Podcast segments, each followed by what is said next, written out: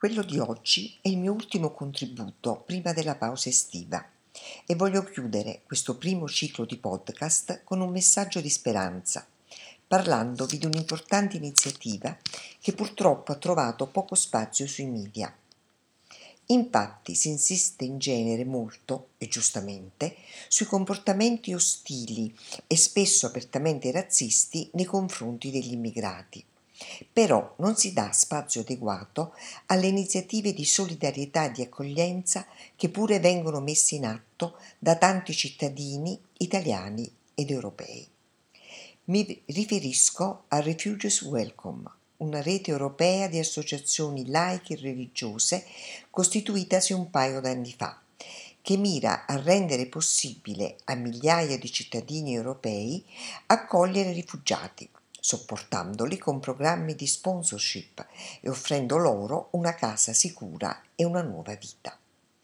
A questo scopo la rete ha lanciato tempo fa la campagna We Are Welcoming Europe per chiedere alla Commissione europea un sostegno ai gruppi locali che intendono aiutare i rifugiati in possesso di un visto d'ingresso.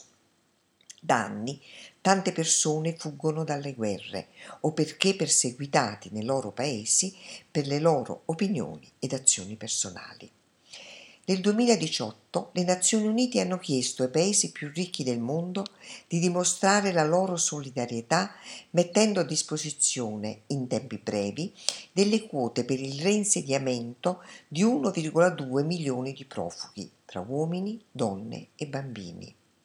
Tuttavia, solo l'1% dei rifugiati nel mondo riesce ad essere reinsediato.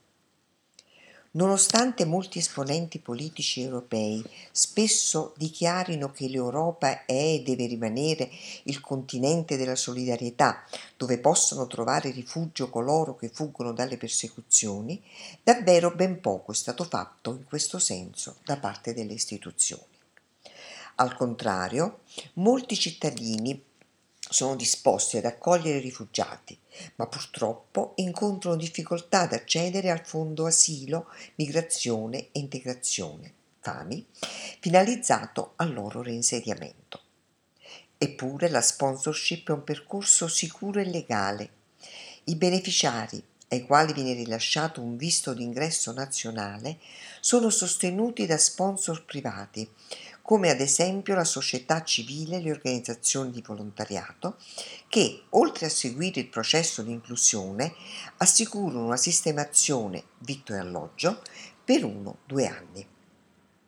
Di recente Repubblica ha pubblicato una bella testimonianza di una giornalista Claudia De Lillo, che ha accolto nella sua già numerosa famiglia un ragazzo della Guinea, Camara, proprio nell'ambito del programma Refugees Welcome. Di lui dice ha attraversato il deserto, è un orrore di cui parla di rado. È stato in Libia, l'esperienza più brutta della mia vita, dice. Ha visto compagni morire, è stato minacciato con una pistola alla testa, ma conserva una grazia leggera e un sorriso da ragazzino. A casa nostra passerà un anno che, se noi fossimo bravi e lui fortunato, lo traghetterà verso l'indipendenza e l'autonomia, prerequisiti per l'integrazione.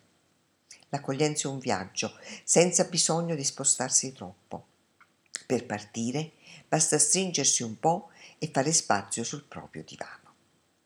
A risentirci a settembre.